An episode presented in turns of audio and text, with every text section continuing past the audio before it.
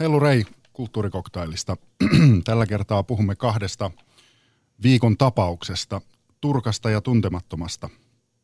Alkuviikosta ilmestyi postuumisti Jouko Turkan Kärsimys on turhaa niminen tekstivalikoima. Se on sellainen 165-sivuinen tummakantinen ja tumman puhuva opus, jonka kansileepeissä tai sivullakaan kustantaja ei oikein kerro mitään teoksen syntyhistoriasta. Ja tänään puolestaan ensi on Aku Louhimiehen ohjaama Tuntematon sotilas. Se on kolmetuntinen elokuva, jonka tekovaiheesta, oheistapahtumista ja oheistuotteistakin ja syntyhistoriasta tiedetään varsin paljon, jos on mediaa seurannut. Tervetuloa keskustelemaan Turkasta ja tuntemattomasta Helsingin Sanomien toimittaja ja kriitikko Suvi Ahola. Kiitos. Sekä esseisti Antti Hurskainen. Kiitos. Näiden kummankin teoksen vastaanotto on ollut äh, verrattain ristiriitainen. Kummankin kohdalla on kysytty suoraan tai epäsuoraan, että, että ö, oliko tämä nyt ihan tarpeen, joko tehdä tai julkaista. Mä en vielä tässä vaiheessa keskustelua tiedä, että halailemmeko, pajailemmeko näitä teoksia vai murennammeko ne sadistisesti palasiksi, se selviää, se selviää kohta ja löydämmekö mahdollisesti jotain yhteyksiä näiden välillä. Mutta aloitetaan tästä tuntemattomasta sotilaasta, josta mä oon nähnyt tähän mennessä ihan semmoisia parin tähden arvioita kuin sitten viiden tähden ylistyksiä. Mitä te piditte uusimmasta tuntemattomasta sotilaasta? Antti. No tota, se vähän riippuu, että katsoako sitä silleen niin kuin yrittäen katsoa puhtaalta pöydältä, että jos menee elokuvateatteriin ja ottaa sen niin kuin erittäin laadukkaan ja erittäin ison rahan suomalaisena viihteenä, niin kyllähän se toimii ja kyllähän se oli vaikuttava. Siis sillä tavalla niin kuin, se oli ehkä se päivitys, mikä oltiin tehty aiempien versioiden nähden, että kyllähän se teknisesti oli ihan huikea. Mutta mua ei sitten ehkä lopulta taiteen kuluttajana niin lopu hirveästi se kiinnostaa se puoli, että se menee aika äkkiä ohi. Sitä tulee lukeneeksi sitten näitä aiempia tulkintoja vasten. Ja tuota, kovasti oli puhetta, että nyt tuodaan uudelle sukupolvelle uusi tuntematon, mutta olihan se nyt aika turvallinen, aika samoilla hangilla hiihdeltiin kuin, kuin ennenkin, että – että kyllä mä, vaikka en tykkää odottaa hirveästi taideteoksilta ja tuntematon sotilas ei mulle konseptina, ei kirjana eikä aiempina elokuvina niin hirveän tärkeä olekaan, niin kyllä siihen ennakkonosteeseen ja kaikkeen siihen jotenkin, että, että tuollaista koneetta harvoin valjastetaan niin kuin taiteilijan käyttöön, mikä louhimielellä nyt oli kaikkeen tähän nähden, niin olihan se aika, se oli niin kuin, että vaisu. Entä Suvi? No sehän nyt on selvä, ettei tuollaista konetta valjasteta taiteen käyttöön, etenkään Suomessa, vaan se valjastetaan silloin nimenomaan viihteen käyttöön. Ja, tota, mm, ja niin kuin sanoit, niin, niin semmoisena seikkailuelokuvana se, se to, toimii hyvin, mutta, mutta että minulle, joka, joka on kuitenkin lukenut tuntemattoman parinkin otteeseen ja nähnyt nämä aikaisemmat elokuvat ja tavallaan olen kasvanut siihen ihan siis, mä oon 58-vuotias, niin se on niin kuin tavallaan mulla DNAssa tämä, tämä tuntemattoman maailma, ihmiskuva, asenteet, mieskuva, niin, tota, niin se oli hieman pitkästyttävä, koska, koska juuri siihen ei tuotu mitään sellaista uutta. Ö, kovin, olihan siinä muutama vähän uudenlainen tulkinta, mutta, mutta aika, aika vähän mitään sellaista – uutta, erikoista, joka olisi yllättänyt minut. Niin siis Louhimies puhuu haastattelussa ja jutussa muutenkin toistutaan ajatus, että nyt on ensimmäistä kertaa semmoinen elokuvan tekijöiden sukupolvi, joka ei ole jo omakohtaista kontaktia sotaan. Että 87 tai milloin se Molberin mm. edellinen tuli, niin siinä oli vielä aika, aika selkeät jäljet. Mutta jotenkin tuntuu, että, että ei se niinku uskalluksessa sitten niinku siirtynyt sinne valkokankaalle, että ehkä olisi pitänyt odottaa vielä sitten pari 30 vuotta lisää, että ehkä tässä – jotenkin semmoinen niin voimakas kunnioituksen henki edelleen oli eh, sekä, sekä niin kuin linnaa että, että, että lainettakin kohtaa, vaikka kyllä sanon, että tuo kuitenkin parempi elokuva kuin se laineen tuntematon, joka on jotenkin ihmeellisen kevytmielinen ja kunniakas. Mutta tota, ei, ei sellaista lukuottamatta pieniä vinjettejä, että Robin siellä käy pyörähtämässä ja kuolemassa, niin tota, en mä näe, näe, että missä se uuden sukupolven ääni tuossa oikein on. Tietysti oli siinä näitä esimerkiksi nämä dokumenttifilmipätkien käyttäminen, joista näkyy hyvin selvästi tämä aseveljeys saksalaisten kanssa, niin se on ehkä nostettu nyt sitten vielä ö, ehkä, no mä en ole kyllä nähnyt sitä Molberia ensi illan jälkeen, joten mm. en, en muista, miten, miten tähän Suomi-Saksa aseveljeyteen siinä suhtauduttiin. Ilmeisesti siinäkin hyvin selkeästi se otettiin kyllä esiin, mutta, mutta tässä elokuvassa sitä ei voi mitenkään niin kuin välttää. Että se on varmaan tämän uuden historiankirjoituksenkin ansiota. Ja sitten toisaalta tämä Petroskoin valtaus, jossa suomalaiset näytetään niin kuin aivan raakalaisina, mitä tulee naisten kohteluun. Että se on niin kuin samanlaista raiskaamista ja, ja ihan sellaista niin kuin tarkoituksenmukaista siviiliväestöön kohdistuvaa julmuutta kuin missä tahansa Bosnian sodassa tai, tai Syyriassa. Että, että se, se on ehkä sellainen yksi uudenlainen kulma. Niin. Mä jotenkin palaan edelleen siihen, kun mä puhun koko ajan Louhimeen haastatteluista, kun se sai niin kuin nyt uusimmassa kuukausiliitteessä suunnilleen niin kuin jatkosodan mittaisen artikkelin verran kertoa siitä, että miten tämä elokuva on syntynyt ja mitkä, mitkä hänen motiivinsa oli ja näin, niin siinä se kertoo tavallaan niin kuin hyvä lähtökohta hänellä oli se, että siihen tuodaan tätä kotirintamaa mukaan. Siis siinähän on siis Rokan vaimo tai Lyyti, joka on kirjassa vain pelkkä maininta, niin sehän on ihan isosti esillä siinä. No ei se nyt kovin isosti ole. No siis olin tulossa juuri siihen, että niin kuin ajallisesti isosti, mutta on se täysin tyhjä hahmo ja hän, häntä ei ole kirjoitettu niin kuin ollenkaan ihmiseksi ja persoonaksi, joka ajattelee, että se kyllä se näkyy siellä, mutta siinä ehkä selkeämmin näkyy se epäonnistuminen louhimiehellä, että se ei niin kuin uskaltanut sitten tuoda tavallaan uutta fiktiivistä hahmoa kehiin. Se, se sanoikin siinä haastattelussa, että, että mitään ei otettu tyhjästä – vähän niin kuin ylpeänä. Siinä vaiheessa mä olin vähän monta auki, että okei, että sä oot niin kuin fiktion tekijä, taiteen tekijä ja oot niin kuin ylpeä siellä, että me sitä ei lähdetty keksimään mitään.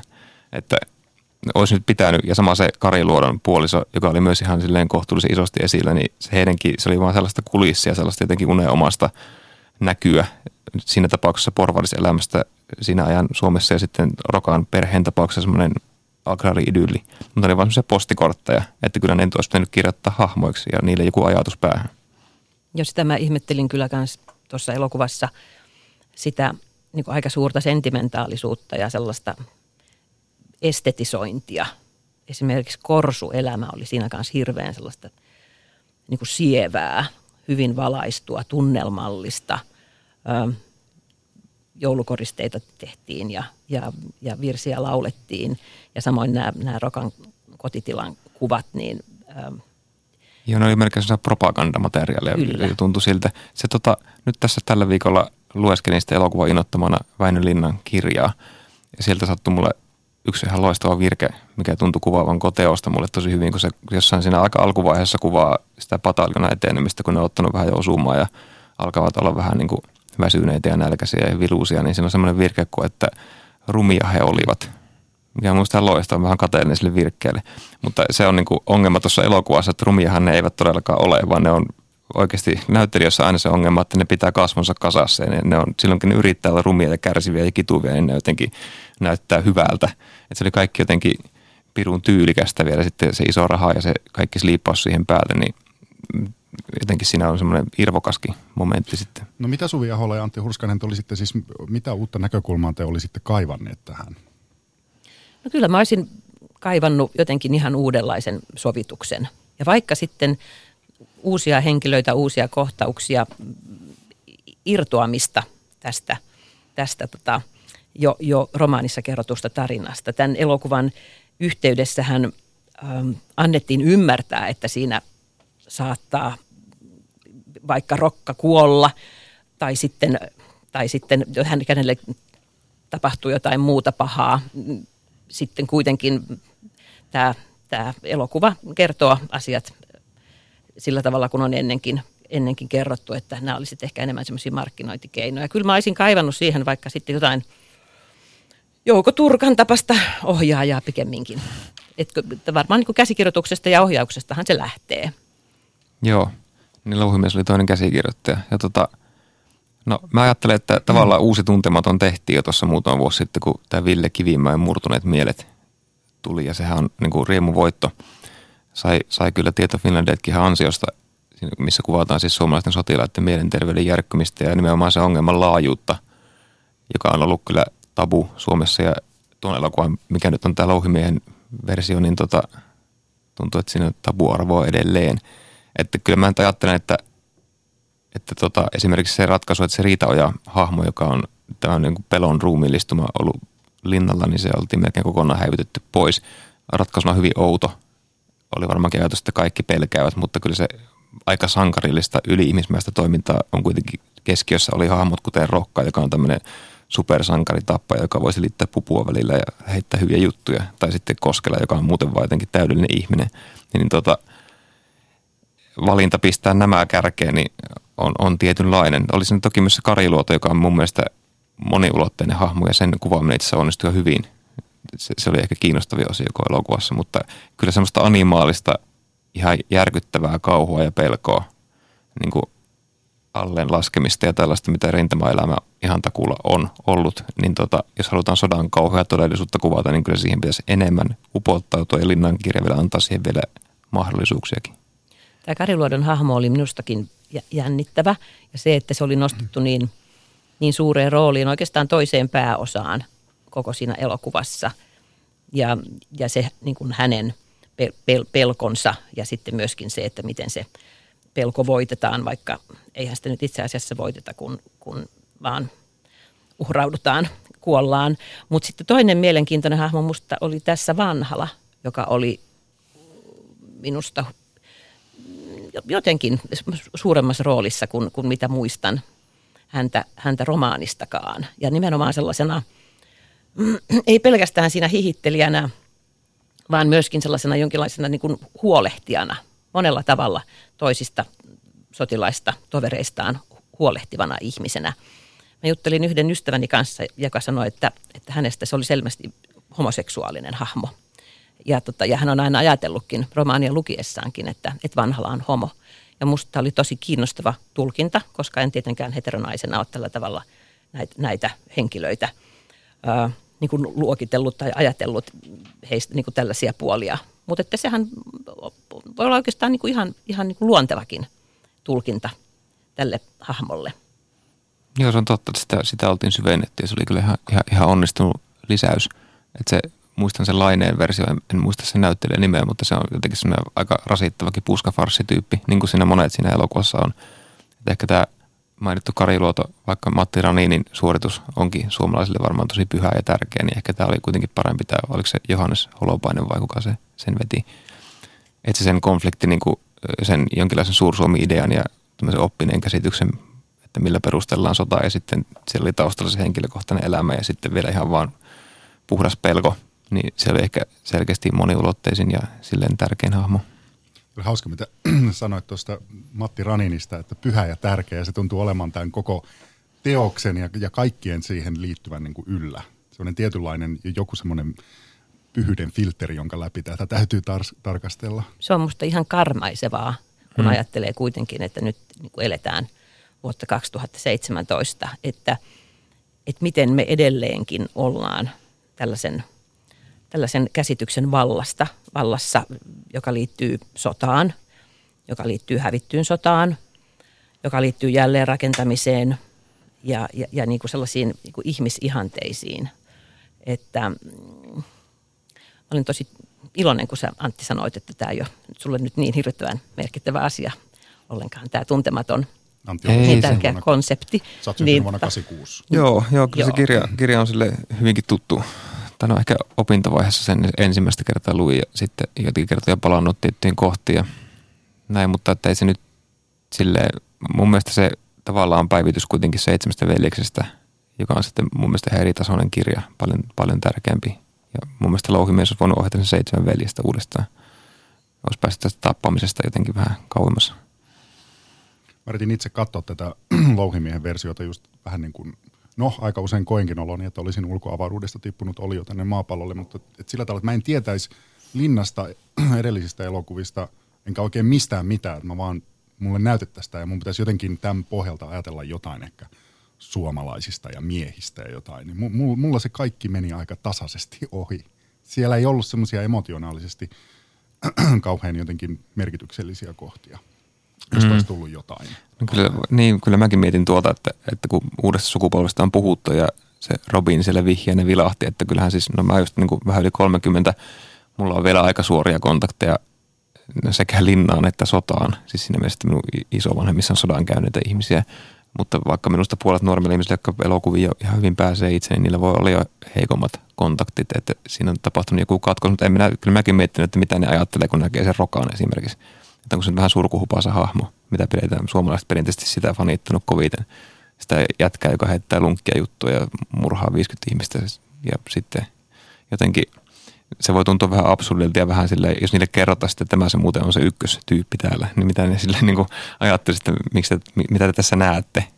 Niin, sen takia tietysti tämä on jännittävää, että siis niin kuin suomalaisessa kulttuurissa on aina näissä perustarinoissa tällainen miesjoukko, jossa, jossa on useita erilaisia persoonallisuustyyppejä. Vähän on niin kuin annettu erilaisille ihmisille tämmöistä samastumispintaa. Ja, ja niin tietysti tässäkin on seitsemän veljeksen lailla. Ja, tota, ja, ja rupeaa miettimään, että onko sitten, että varmasti just nämä Kariluoto ja, ja ehkä se vanhallakin, niin voi olla sitten sellaisia, joihin sitten – juuri ne ihmiset, jotka eivät enää kykene samastumaan rokkaan tai, tai pitämään sitä mitenkään ihanteellisena ihanteena, niin ehkä he löytävät sitten näistä hahmoista jotain, jotain samastumispintaa. Tämä on tietysti vähän tällainen raadollinen, kaupallinenkin taka-ajatus ehkä. Voi olla. Aika, aika hienovaraisesti se kuitenkin oli tehty, että kyllä ne, kyllä ne edelleen, kyllä se rokan hahmo kuitenkin sillä aika varmaan eniten ruutuaikaa sai, veikkaisin. Ja ei, hyvinhän se veti Eero Ahosen roolinsa, mutta tota, niin, mä, mä en ole oikein koskaan siihen, siihen oikein päässyt siihen hänen, hänen lumoonsa, siis tähän Rokan hahmoon. Ylipäätänsä tuntematon sotilas, kun nyt käännettiin englanniksi muutama vuosi sitten uudelleen. Ja, ja sitä oikeastaan odotettiin aika, aika innokkaasti täällä Suomessa, että, että miten nyt tämä meidän ikoninen teos, että nyt se varmaan sitten noteerataan lopullisesti maailmankirjallisuuteen kuuluvaksi, niin eihän näin käynyt, koska eihän se ole maailmalla mitään muuta kuin yksi toisesta maailmansodasta kertova kirja kauhean monen muun joukossa. Ei se ole tärkeä kirja kenellekään muulle kuin suomalaisille. Joo, siis Suomessa se on niin, niin, niin tiukasti kiinni siinä ajankohdassa ja siinä niin kuin julkaisukontekstissaan tai semmoisen jonkin niin monen patoutuman, se rohkea veto Linnalta aikana oli. Ja se, sen kyllä ymmärtää edelleen, kun sitä lukee.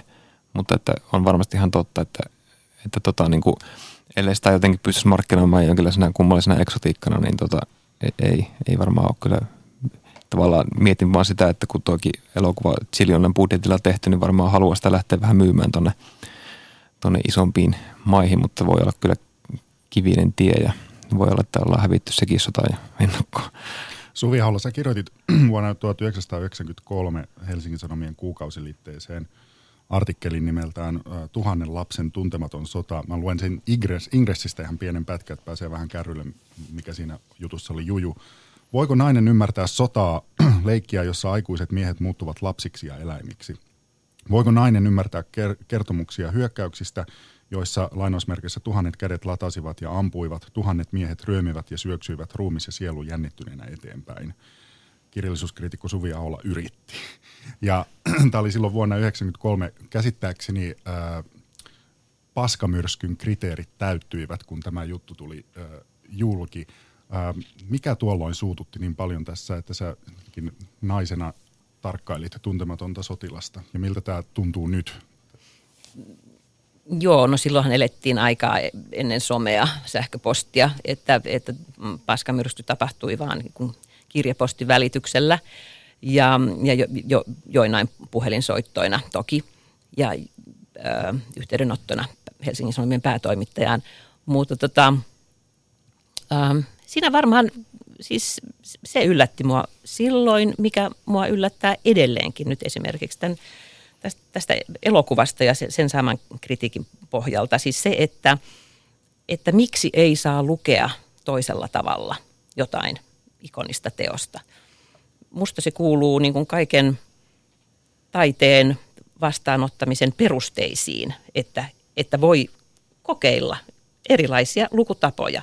Ja, ja, ja, ja musta tämä, niin kuin tämä naisena lukeminen on tässä niin kuin ihan selvä asia, että, että mun on naisena erittäin vaikea löytää tästä minkäänlaista sellaista kosketuspintaa, koska ne naiset, joita tuntemassa sotilassa siellä täällä vilahtelee, niin on hirveän pinnallisesti kuvattuja ja, ja myös minusta niin kuin väärin perustein kuvattuja, että, että heillä on niin kuin ihan erilainen, erilainen tämä, heitä arvotetaan ihan, ihan erilaisin perustein, siis naisia ja miehiä. Että se, mikä on sallittua miehelle, ei olekaan sallittua naiselle ja, ja, ja, ja, ja niin päin pois. Ja, ja sitten mä ihmettelin myöskin silloin sitä, että kun Linnaa kuitenkin aika usein ö, kuvataan tämmöisenä niin sodanvastaisena kirjailijana, niin, niin että tavallaan miten minusta hän sitten kuitenkin ö, aika pitkälle hyväksyy sen sodan, hy- hyväksyy sen taistelun. Tietenkin Suomessa nyt on tämä geopoliittinen asema ja historia ja kaikki, kaikki tämä muu, mutta, mutta että sellainen, ähm, sellainen niin kuin pasifistinen lukeminen, sitä mäkin yritin siinä vähän tehdä, niin, niin, äh, niin se sai sitten myöskin tämmöisen tosi rankan vastustuksen edelleenkin silloin 90-luvun alussa. Miten Antti sä koet tämän, tämän teoksen tämmöisen maskuliinisen puolen tai feminismin olemassaolon? Sen... No, feminismin olemassaolo on kyllä aika, aika mitätöntä. Nyt, nyt tästä tosiaan vähän yritettiin niitä naishahmoja, mutta se jotenkin näytti kaikessa surkuhupaisuudessaan sen, että ei se, ei se ainakaan nyt tällä rohkeudella siihen, siihen jotenkin istunut.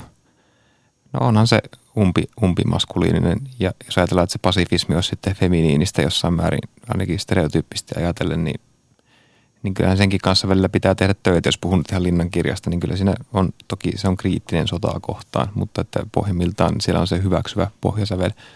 Vaikka tietysti on jännä ajatus ylipäätään se, se, niin kuin se koko konsepti, että se kirja käsittelee siis niin kuin täysin absurdia hanketta lähtee vallottamaan suurta Suomea ja sitten tiedetään jo aika varhaisessa vaiheessa, että se ei tule onnistumaan ja jumirutaan asemiin ja sitten tullaan aika ryminällä pois sieltä – lähtökohta on jo sille häpeällinen. Se pitää tietysti muistaa, mutta silti kyllä se kunnian ja kunniakkuuden määrä siinä, siinä teoksessa ja kaikissa elokuvaversioissa on aikamoinen, että, että sota on, on niin kuin mun käsityksen mukaan kuitenkin niin kuin absoluuttisen häpeällinen asia. Se ei tapahdu mitään kunniakkaita juttuja. Ja aina kun sitä tuodaan jollekin tasolle, niin kuin Linnakin on, Louhimies on tätäkin toistellut, että Linna haluaa viedä kunnian sodalta ja antaa kunnian sotilaalle. Niin okei, voihan se toimia jollekin, mutta sitten aina joku luupää ymmärtää sen jollakin toisella tavalla, se lipsahtaa se sodan, sodan puolelle se kunnia.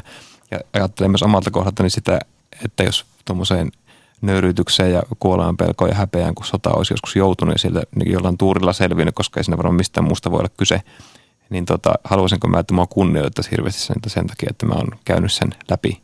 Mä ainakin haluaisin mieluummin puhua ihan muista asioista, enkä joka itsenäispäivä saa sitä niin kuin samaa ryöppyä taas, että kiva, että olit. Että mulla jotenkin – suomalaisten sota, sotasuhde jotenkin tiivistyy siihen. Muutama vuosi sitten oli Jyväskylässä itsenäispäivän paraati ja siellä veteraani heittäytyi tankin alle ja ilmeisesti kuoli muistaakseni siihen vielä, ainakin loukkaantui pahasti. Musta siihen niin kuin tiivistyy suomalaisten sotasuhde, että tuodaan ne tankit kadulle, vaikka siellä on niin kuin traumatisoituneita ja hirveästi kärsineitä ihmisiä, jotka mieluummin ehkä ajattelisi ihan muita asioita. Että kunnioittaminen on aina vähän hankala juttu, kun sitä ei tiedä, tuleeko loukanneeksi samalla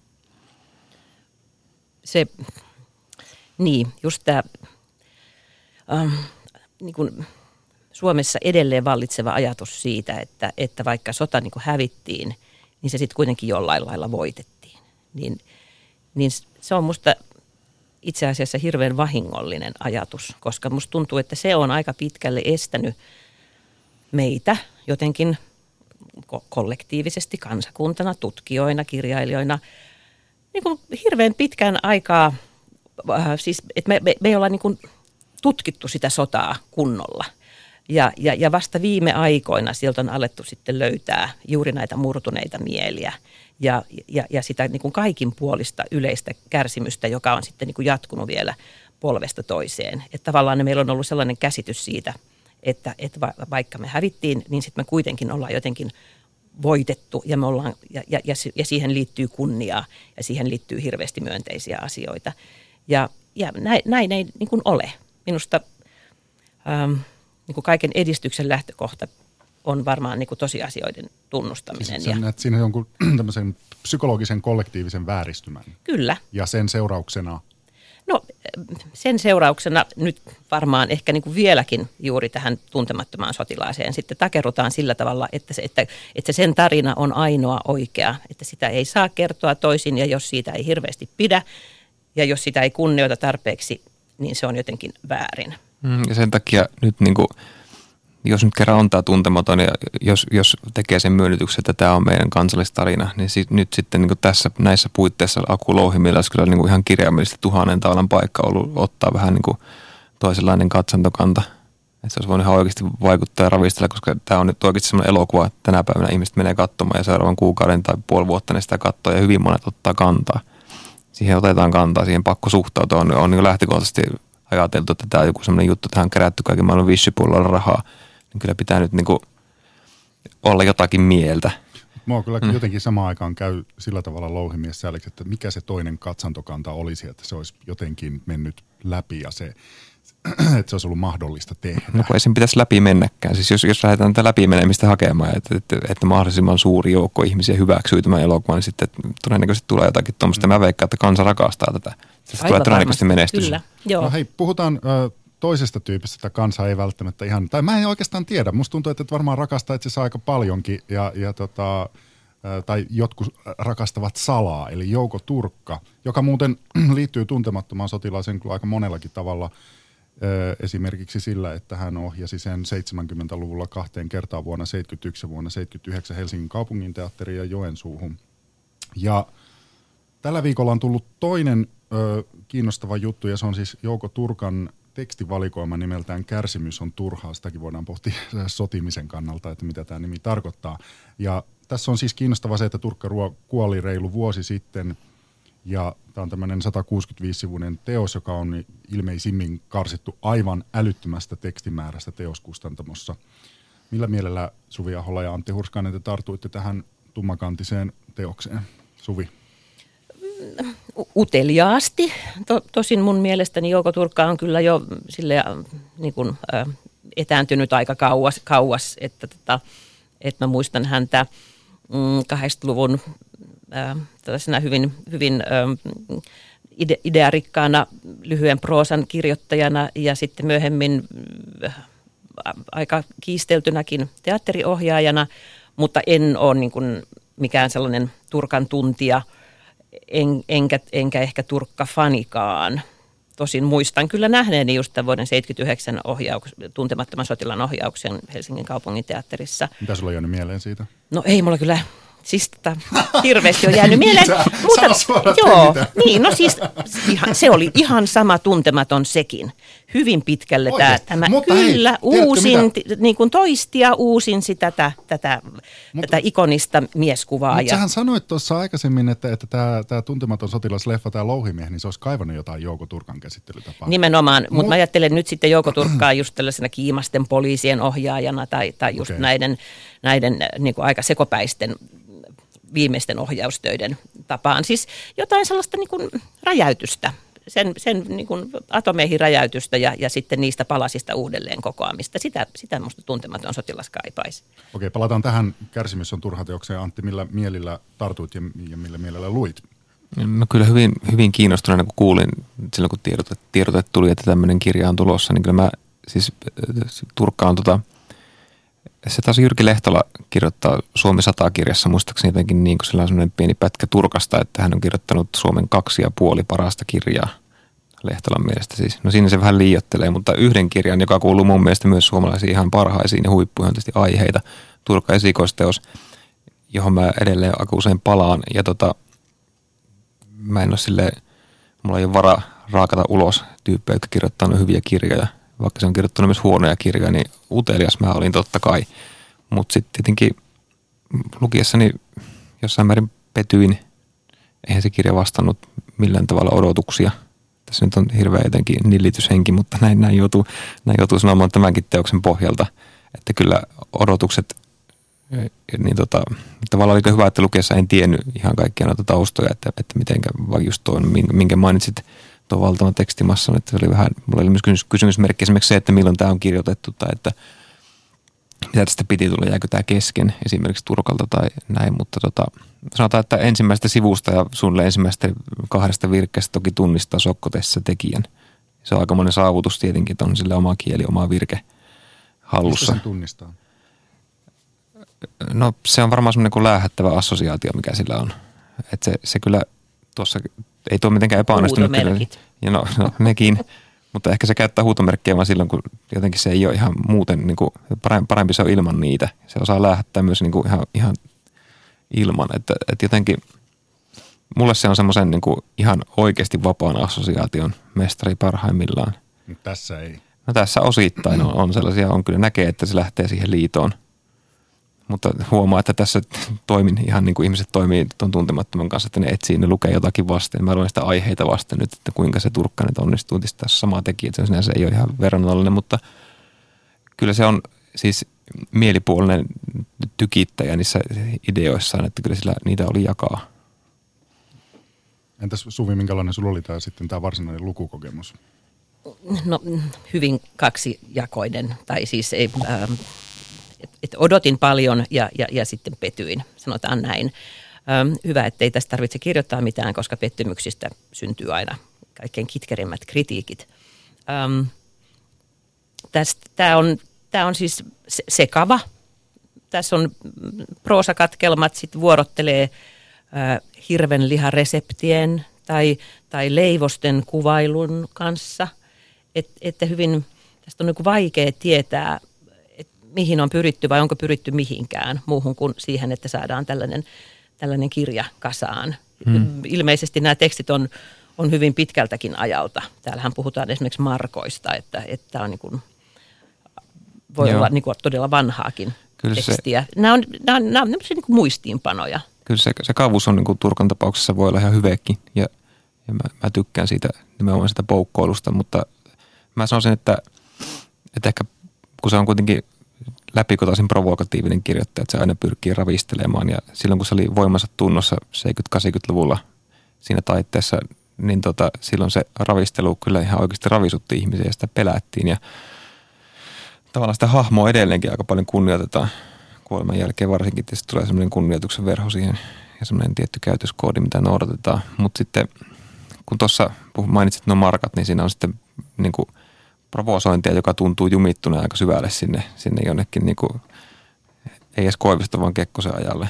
Et, et siellä on sellaisia kohtia, mistä selkeästi näkee, niin kuin voi kuvitella, että Turkka on niin kuin silmät kiiluen ollut, että nyt, niin, nyt ne suuttuu. Mm. Vaikka se ei muista sitä, että, että itse asiassa 30 vuotta sitten ne olisi kyllä vähän suuttunut mutta niin kuin sanot saman asian ja näitä samoja, niin kuin, me ajatellaan vaikka Turkka on aina murskannut seksuaalitabuja, tai en tiedä onko se murskannut, ainakin se vaan niin pakonomaisesti palaa niihin teemoihin täysin irvokkaille sanankäänteille ja jotkin siitä kyllä loukkaantuu, aina on loukkaantunut. Tossakin on sellaisia kohtia, esimerkki, mikä, mikä mulle jäi niin kuin selkeimmin mieleen on se, kun jossain, jossain hyvin sekavassa seikkailukohtauksessa raamattu uppoaa naisen haaroihin. Niin siitä jos voi kuvitella, miten se on niin kuin hieronut käsiään siellä, että ai ai ai mutta kun ei, ei, ei se nyt oikeasti vaan se Jumalan pilkka ei ole ehkä se ykkösjuttu tänä päivänä, että mistä ihmiset pahastuu.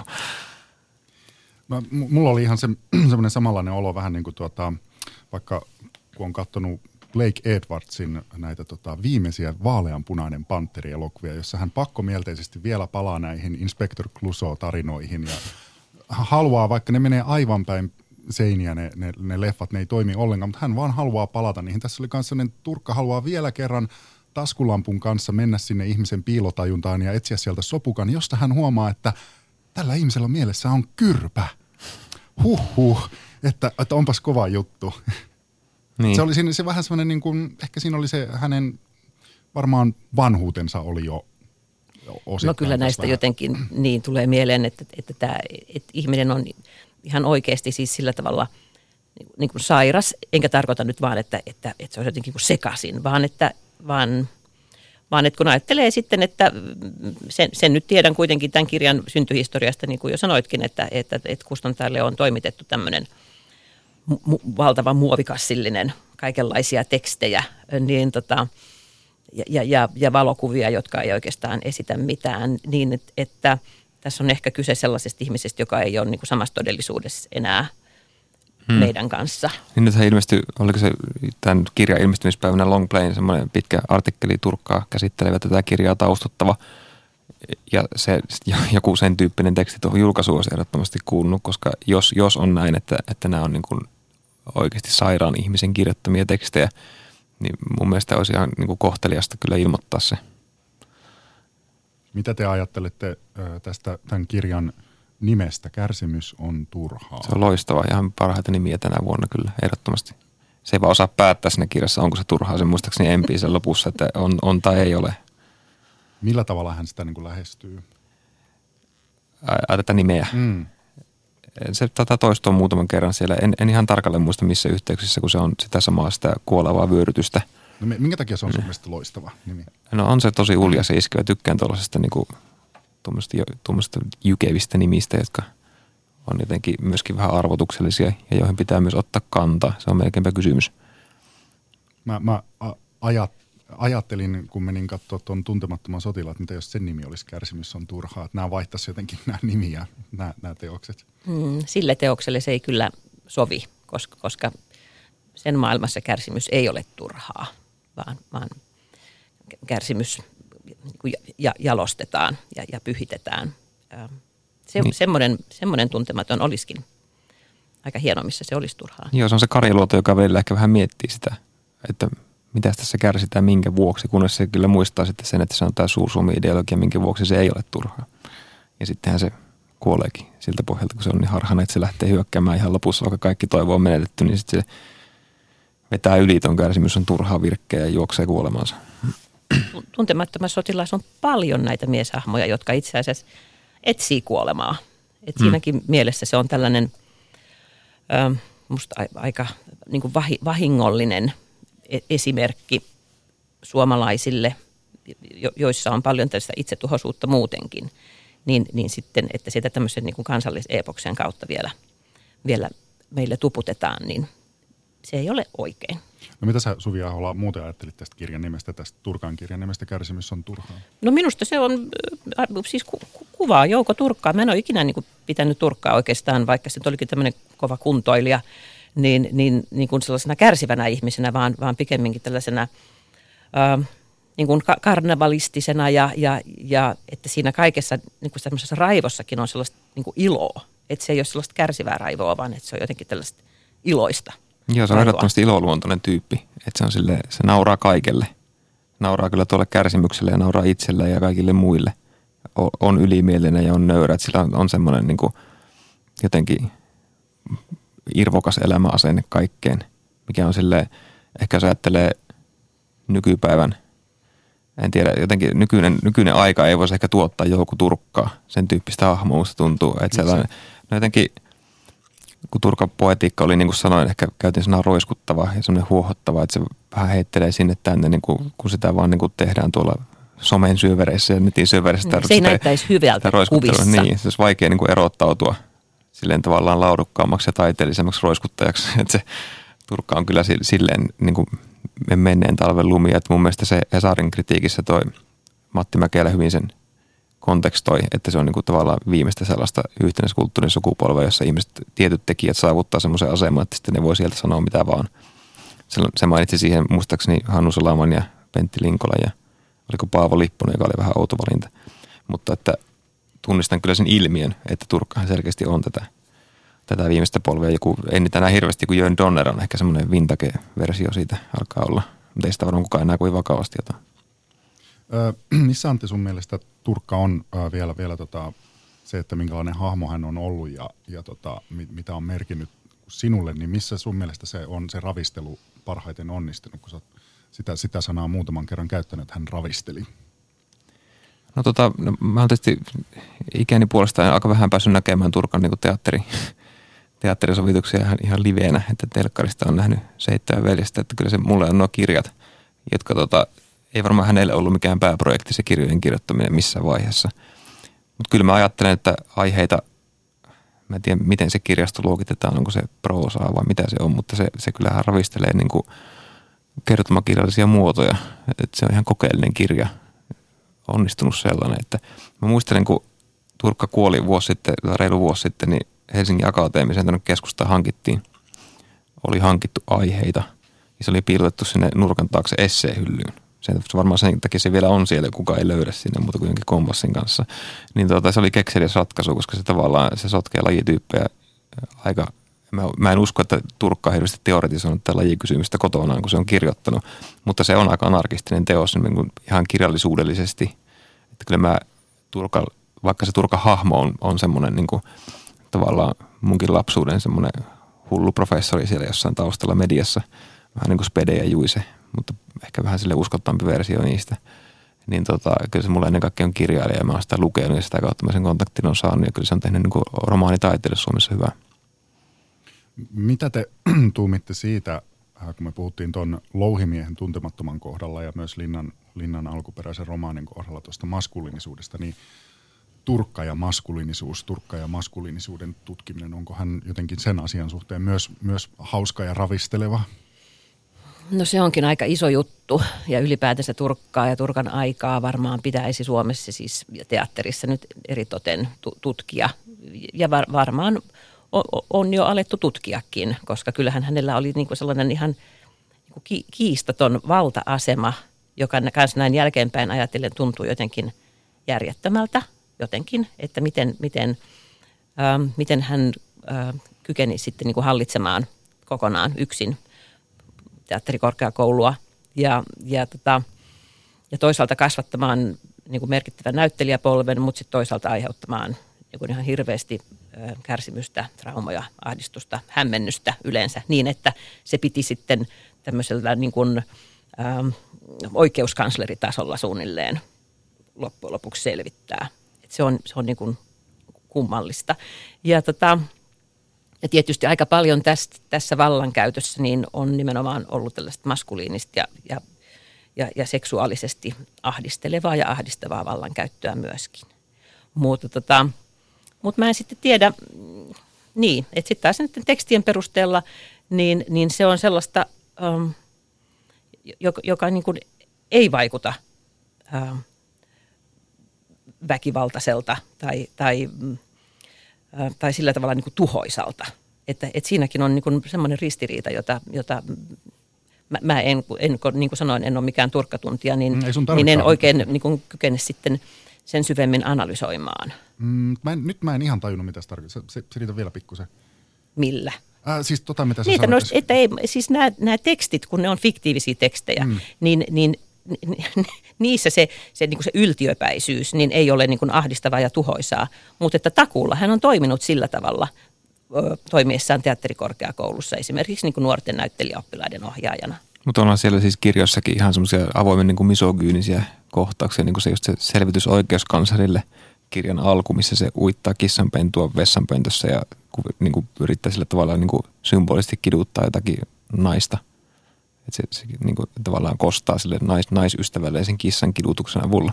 No joo, ja, mutta fiktiivinen jäätävä. teksti on aina fiktiivinen teksti. Etkä, etkä sä voi sen kirjoittajaa niin kuin, sillä tavalla en, sanoa, niin kuin, laittaa yhtäläisyysmerkkejä sen kirjoittajan en, en sen toki, mutta jos puhutaan Turkan maskuliinisuudesta, niin sen taideteoksia on ihan relevanttia siinä käsitellä. Mutta toki siis tämmöiseen niin Me Too-kampanjaan varmaan löytyisi aika hirveitä materiaaleja Joukko Turkasta ja teatterikorkeakouluajasta, no. mutta siinä on edelleen, mua hämmentää se, se tapa, kun Turkka kuoli ja sen jälkeen sitten tuli tietysti aika lennokkaita ja hienojakin muisteluja niin kuin hänen kollegoiltaan ja oppilailtaan, mutta aika vähän sitten kuitenkin, kun on kuitenkin tiedossa ja on semmoinen niin taustahumina ollut jo pitkään, että aika hirveitä asioita siellä on tapahtunut. Ja tuossakin Long Play-jutussa, minkä mainitsin, niin siellä tuli jotakin detaljia, miten joku naisnäyttelijä ei ole suunnilleen pystynyt kävelemään jonkin kohtauksen jälkeen. Se oli vähän vedetty. Se Miitta Sorvali muistaakseni vai? Joo, niin muistaakseni sitten, tai en, en muista, ehkä saattoi olla. Ja sitten seuraava kommentti on kuitenkin, että olipa se mahtava tämä Jokke ja sain siltä paljon ja ihan huippuvallankumouksellinen tyyppi. Että siinä on selkeästi joku semmoinen tabu vielä, mihin ei, ei ilmeisesti vielä usko uskalta tarttua. Että ehkä, ehkä semmoinen kuin kriittinen, mutta perusteltu turkka elämäkerta voisi olla paikallaan, missä sitten ehkä tyypit uskaltaisi puhua. Mistä toi johtuu, että se asema on tullut tuommoiseksi ja, ja tämä, että se, semmoinen tabu on edelleen? Kyllä vaikka että se oli silloin aikanaan kuitenkin myös ihan tavattoman suvereeni alalla ja sen, se oikeasti uudisti suomalaista niin näyttelijäkoulutusta ihan, ihan niin kuin sen jalanjälki on ihan valtava siinä. Ja aidosti se varmaan ollut niin kuin kaksivetoinen tai kaksijakoinen tai ainakin kymmenjakoinen persona, että, että siinä on ollut varmaan ihan viehättäviä puolia. Ja sitä on veikkaan, että hän töittensä pohjalta kunnioitettu. Varmaan siis on sellaisia karismaattisia piirteitä selkeästi, että siitä voisi tehdä jokin uskonnollisen lahkovertauksen myös aika helposti. Mitä äh, te ajattelette muuten siitä samasta vähän kysymyksestä, mikä oli tuon tuntemattoman kohdalla, että jos joku vaikka espanjalainen tai, tai joku ulkoavaruuden oli jo sille annettaisiin tämä, tämä Turkan postuumisti ilmestynyt kärsimys on turhaa kirjaa ö, ainoastaan niin kuin luettavaksi, että tämä on ainoa, mitä sä nyt saat tietää, että luet tämä, niin mitä siitä pystyisi jotenkin päättelemään A niistä ihmisistä, joista hän kirjoittaa ja siitä kirjoittajasta. Ei se kyllä, ei sitä paljon saisi kyllä. Siellä kyllä. Mm. ammutaan aivoja pellolle ja lämmitetään saunaa ja puhutaan lannasta ja paskasta ja ei kyllä se voisi olla aika, sekin voisi kysyä, että mitä te oikein tässä näette. Jouko Turkka on tämmöinen myöskin tällainen täysin suomalainen hahmo. Että, että ei se ole niin kuin, se kiinnittyy musta hirveän tiiviisti ja, ja, ja ihan omien sanojensakin mukaan niin nimenomaan tähän niin kuin suomalaiseen ilmastoon, asenneilmastoon, suomalaiseen historiaan, suomalaiseen kulttuuriin. Et, et siitä hän on ponnistanut ja sitä hän on kuvannut. Joo, no su- suuret teatterityöt, mitä aina mainitaan Salaman siinä näkijä, missä tekijä Kiveen seitsemän veljestä. Ne on hyvin suomalaisia, varsinkin seitsemän veljestä, mikä, mitä pidetään niin turkaurotyönä monesti, niin ei, ei senkään niin kuin arvo välttämättä aukene hirveän, hirveän laajalle tuolla kansainvälisissä piireissä. Ainakaan sen Turkan jotenkin raivoa myös sylkevän version arvo. Veikkaan, että ei olisi kovin iso. Entäs miten tämä maskuliinisuus tässä kärsimyssä on turhaa kirjassa? Mm. No en mä nyt tiedä. Sitä se on, mitä se on ollut Turkalla aiemminkin. Ei, ei siihen mitään ainakaan uutta, uutta tule, mutta toki tuommoisen postumin julkaisun – logiikka ylipäätään on se, että suuri osa on tyytyväisiä, kun se ei tule mitään uutta. Ja mäkin olisin ollut tyytyväinen, se olisi ollut tavallaan parempaa vanhaa. En mä aina kaikessa minkä uudistumisen kannalla, enimmäkseen itse asiassa en ole. Mutta että tuon oli vaan semmoista vähän niin kuin ponnetonta vanhaa myös siinä erektiossaan. Ää, mietittekö te sitä, että olikohan tämä edes tarpeen julkaista? Olisiko tämän voinut jättää väliin? No aivan varmasti olisi voinut jättää väliin, mutta tietenkin kustannuksellisena ratkaisuna varmaan on, on mietitty, että, että tästä saa niin kuin rahat takaisin. Ja, ja, ja silloin se on, se on ihan perustellut itsensä. Et kyllä, sen, kyllä sen joku ostaa, kyllä sen joku lukee. Ei musta tämä mitään uutta tuo niin kuin Turkkaan, Turkan kuvaan, että pikemminkin pitäisi huolehtia, että, että niitä edellisiä teoksia on kunnolla saatavilla. Joo, vaikka kyllä siis edellisessäkin teoksessa ei ne nyt ole ihan, ihan täyttä rauta, mutta se, siis jopa se aiheita niin on se epätasainen, mutta se epätasaisuuden käyrä on jotenkin semmoinen niin mielipuolinen, että siinä se, se, sekin pysyy jotenkin kiinnostavana. Häpeä on sille ehkä sen niin kuin paras teoskokonaisuus. Sille ehkä, niin sehän oli jo Finlandia ehdokkaanakin silloin 90-luvun alussa, mutta kyllä sitten, sitten esimerkiksi tämä mainittu selvitys oikeuskanslerille on jo, niin on se kiinnostava, hyvin, hyvin niin kuin intensiivinen kirja, mutta ja sitten mikä nyt alkoi elämään esimerkiksi, mä muistaisin, kun mä hirveästi siitä pitänyt, se onko se kirjaromaani, että tota, ei Turkan kirjat koskaan niin ehjiä ole, mutta se on vaan ennen pystynyt kääntämään se ehkä edukseen. Entä sitten äh, vielä palataan lopuksi tota, myös tuohon, tai tässä me ollaan koko ajan puhuttu rinnakkain tuota tuosta louhimiehen tuntemattomasta, joka on tänään ensi illassa. Sen kohdalla on myös enemmän tai vähemmän suoraan kysytty sitä, että, että oliko tämä tarpeen tehdä. Mitä te siitä ajattelette sen elokuvan kohdalla siis? Niin, tarpeen, oliko tarpeen niin kuin kenen kannalta? Että, että siis sanoisin, että, että tietenkin tekijöiden, tuotantoyhtiön kannalta varmasti menestystuote, joka, joka, josta monet suomalaiset tulee pitämään tosi paljon. Mutta, tota, mutta onko se sitten, et, ö, ei se varmaan esimerkiksi minulle ollut mitenkään tarpeellinen ja, ja, ja eikä, eikä niin kuin linnatulkintojen kannalta sillä tavalla, että niihin tulisi jotain merkittävästi uutta. Että sanotaan, että taiteen kannalta ei ollut tarpeellinen. Ei ole, mä samaa mieltä kyllä, että kyllä niin kuin rohkeat uudelleen tulkinnat on, on niin kuin kunnioittavia alkuteosta kohtaan. Että jos pelätään, että ei lähde keksimään mitään omaa, niin silloin kyllä itse asiassa ei välttämättä olla niin kuin arvostavia Väinö Linnaa kohtaan mä luulen, että Väinö Linnakin toivoisi, että se käsiteltäisi vähän moniin tavoin, jos se osoittaa sen teoksen niin kuin elävyyttä ja vitaliteettia pikemminkin kuin se on tuommoisessa jossain mausoleumissa, missä sitä niin kuin käydään katsomassa. Että taas se näyttää ihan samalta. Taas se Koskela sanoo sen tietyn jutun siinä. Hyvin se osaa sen vetää. Tämä meidän putousnäyttelijä. Tämä ei ole teidän mielestä niin jotenkin semmoinen ähm, liian julma kysymys, että oliko tarpeen tehdä No ei. ei se nyt tietenkään ole julma kysymys, koska kyllä nyt kaikki, kaikkia taideteoksia täytyy siis voida käsitellä ja, ja täytyy voida pohtia niiden tarpeellisuutta. Eri, eri ajoissa ja eri, eri historiallisissa tilanteissa. Että sehän on niin kuin ihan normaalia suhtautumista taideteokseen. Se on vastaanottoa. Ja tässä tilanteessa nyt etenkin, kun, kun on etukäteen rummutettu vuosikausia sitä, että miten iso juttu siitä on tulossa. Ja rahasummia toisteltu ja kuvauspäiviä lueteltu ja näin, niin kyllä, kyllä sillä olisi vähän, vähän outoa, jos niihin motiveihin ja tarpeellisuuteen ja kaikkeen tällaiseen ei otettaisi kantaa. Että sikäli arvostan Hesarin rohkeutta tänä aamuna otsikoida, että tämä oli turha elokuva. Ihan, ihan kunnon kannanotto. En ole ihan varma, sanoisinko se ihan noin ehdottomasti, mutta samoin linjoilla kuitenkin jossain määrin. Minkälainen koiten, koitenkivi tämä on kriitikolle? No on se varmaan, on se iso asia. Se on, siinä, on, siinä on niin monta asiaa, jota voisi käsitellä. Siis juuri tämä, tämä kansallinen merkitys, kulttuurihistoriallinen merkitys, sitten tämä, tämä koko tämä tuotantokoneiston suuruus ja sitten itse, itse se niin kuin ta, taideteos, esimerkiksi näyttelijäsuoritukset, ohjaus. Mutta kriitikkohan tekee aina valintoja ja, ja, ja joutuu varsinkin päivälehdessä niin olemaan hyvin ä, rajukin siinä, että kuinka paljon rajaa, kuinka paljon jättää ulkopuolelle sitä omasta tekstistään. Ja, ja, ja tässä, tässä minusta nyt oli tehty ihan, ihan niin kuin hyvin perustellut nämä rajaukset.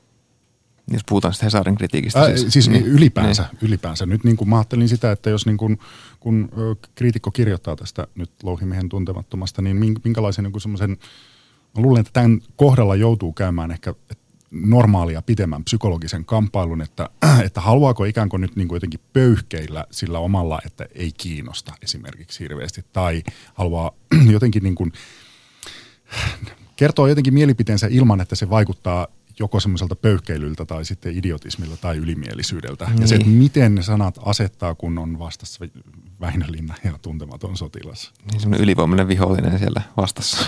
Lähteekö perääntymään niin. vai nouseeko niin Kariluoto? Tota, kyllä, urheasti uhrautuu. Joo, ja kyllä siellä Juha Typpö tällä hetkellä ottaa niitä luoteja. Mutta tota, niin on se kyllä siinä varmaan monella kriitikolla merkit loppuu kesken, koska tuossa on niin kuin, niin kuin Suvi sanoi, niin monta, tosi monta puolta tuossa. Se on niin kuin ilmiö ja lähtökohtaisesti tuossa on kaikki, kaikki taustat, jotka vähän niin kuin väistämättä niitä jotenkin sivuuttava.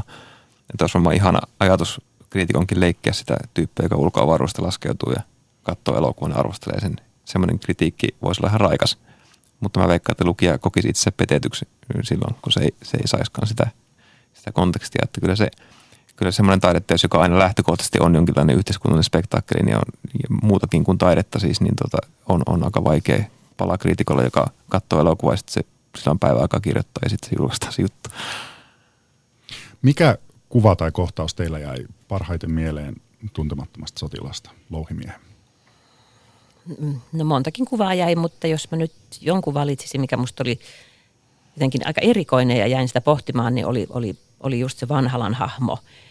Ja Vanhalan hahmo kysymässä Rokalta, että, että mitäs jos näkisit joskus jotain virhettä itsessäsikin. No mik, miksi just tämä? no se oli jotenkin, se oli vain minusta sellainen aika hy- hyvä kysymys. Mä haluan ajatella myönteisesti, kun tätä nyt on niin paljon lynkattu tässä, että siinä oli todella kauniita kuvia. Esimerkiksi niin kuin sellaisia olisi voinut käyttää enemmänkin sellaista tavalla ambient-henkistä, niin kuin kun siinä oli välillä semmoisia, että kovaa kuoriainen ryömiä kuvattiin sitä. Oli aika paljon hyönteisiä kyllä. Joo, mutta olisi voinut olla paljon enemmän hyönteisiä. Mä olisin mieluummin ottanut niitä kuin sitä, sitä sotaa. Siinä, missä ne menee vanhan rajan yli, oli semmoinen ihan mielettömän hieno laaja kuva, missä näytettiin se rajavyöhyke, minkä, minkä poikki ne menee jonossa siitä, niin ehkä sellaisena niin kuin – kyllä se postikorttina onnistuu oikein hyvin, kyllä mä tuommoisen postikortin voisin ottaa. Mm, sano vielä, mikä se kuva tarkalleen ottaa oli, mikä sulla oli? No siinä, kun ne menee rajan yli ja sitten Joo. joku, en muista kuka niistä sanoo, että nyt ollaan, ollaan ulkomailla.